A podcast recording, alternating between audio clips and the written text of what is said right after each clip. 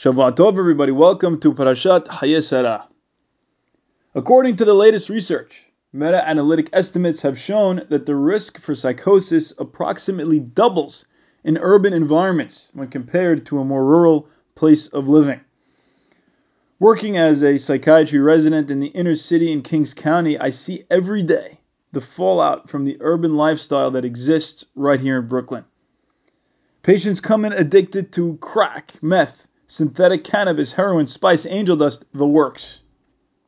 Often these patients are also suffering from a form of schizophrenia that's so severe that they can barely hear me when I speak because the voices in their heads are so loud that it's impossible to focus. And in case that wasn't bad enough, these people are almost always homeless, surviving by the kindness of McDonald's employees willing to give them a sandwich for the day. Now, I don't want to depress you too much, but I think it's important to be aware of the reality of city living. Now, more than ever, I believe the reason for all this is that the human animal was meant to live on a piece of land that he feels connected with, preferably connected with nature and agriculture, part of a larger group or nation with common values and a common life vision. New York City was dreamed up as a melting pot, a place where honest, hardworking people from almost any country can seek opportunity and prosperity. But if this last month has shown us anything, we see the underbelly of society for what it is. Countless people coming out of the woodwork, calling for the destruction of Jewish people and the destruction of the state of Israel. I recently heard Jordan Peterson's interview with Piers Morgan, where Jordan spoke very astutely about current events. The Jews, he said, are the canary in the coal mine. We are the perfect litmus test for the health of a society. Now, why is that? Why are Jews the first ones to be targeted historically when the moral fabric of society begins to crumble? As Jordan Peterson puts it, the Jews are a successful minority. We're an easy target because we are small in number and because we are easily noticed by resentful people because of our very salient success. I don't have to tell you about the war currently going on that Medinat Israel is fighting right now against Hamas. Not just the physical war, but the war of ideas and public opinion, which so often doesn't sway in the same direction as the war on the ground. Over the past month, I've had countless people question the validity and legitimacy of the state of Israel on multiple fronts. I recently had a secular Jew tell me, I don't think this is what God really wants. Does God really want us fighting over a plot of land? Well, to be honest, if this individual knew the Torah a little bit better, he might have noticed some interesting parts of our parasha. The parasha has three main portions. Number one, Abraham buys a burial plot for Sarah, his wife. Number two, Abraham sends his servant to find a wife for Yitzhak. And number three, Abraham marries Keturah and has a bunch more children. Now the question is, what do these three episodes have to do with each other? Why does the Torah juxtapose these ideas? Burial plot, wife for Yitzhak, and marrying Keturah. A few years ago, Rabbi Nathan Dueck pointed something out to me that I think was really brilliant if you look at the promises he says that Hashem made to Abraham Avinu at the end of Parashat Lech Lecha, in the episode where Abraham's name is changed, we see the following three promises. Umlachim oh, You're going to be have nations and kings coming out of you. You're going to have zera harecha. You're going to have children, and finally you're going to have eretz Canaan la'ahuzat olam. You're going to have the land of Canaan as a permanent inheritance for the rest of time.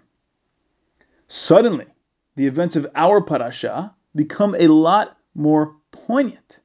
Because what does this mean? Everybody loves a good chiasm. Well, in our parasha, Abraham makes it his business to partner with Hashem in the fulfillment of the promises that Hashem had made to him. Abraham is doing this until his dying breath. And in reverse order of those promises, in this week, Abraham is dedicating to getting that ahuzah, by buying a burial plot.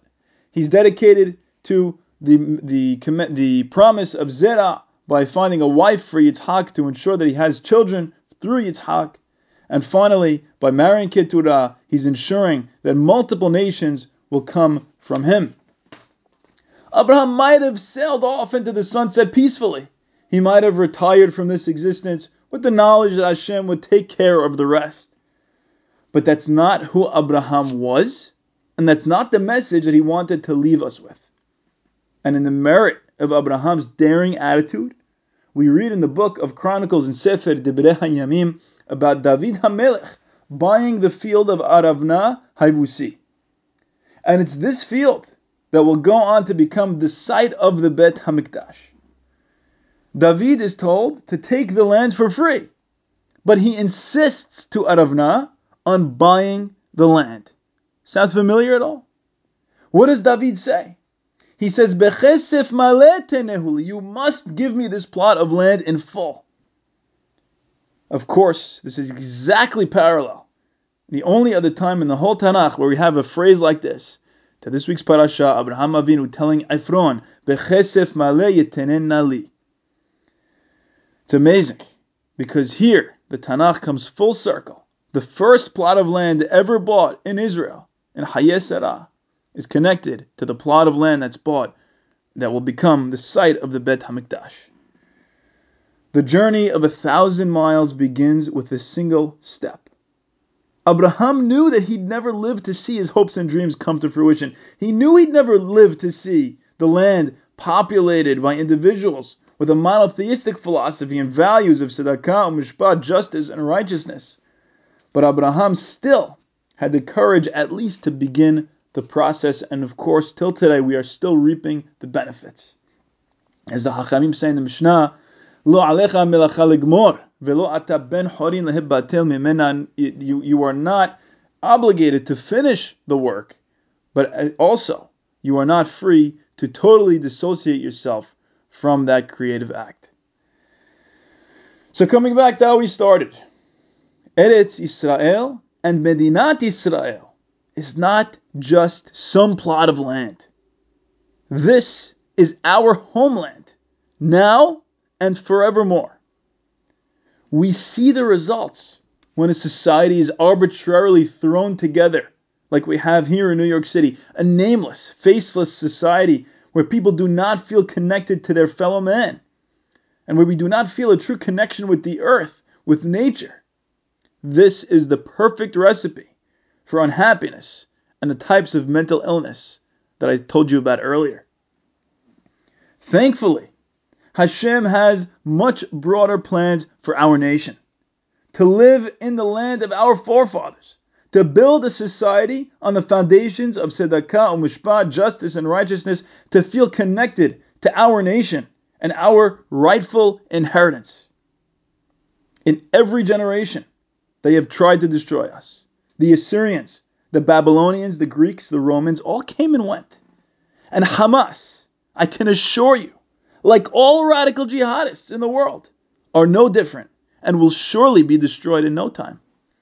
Am Yisrael Chai, Shavua Tov Mevorach.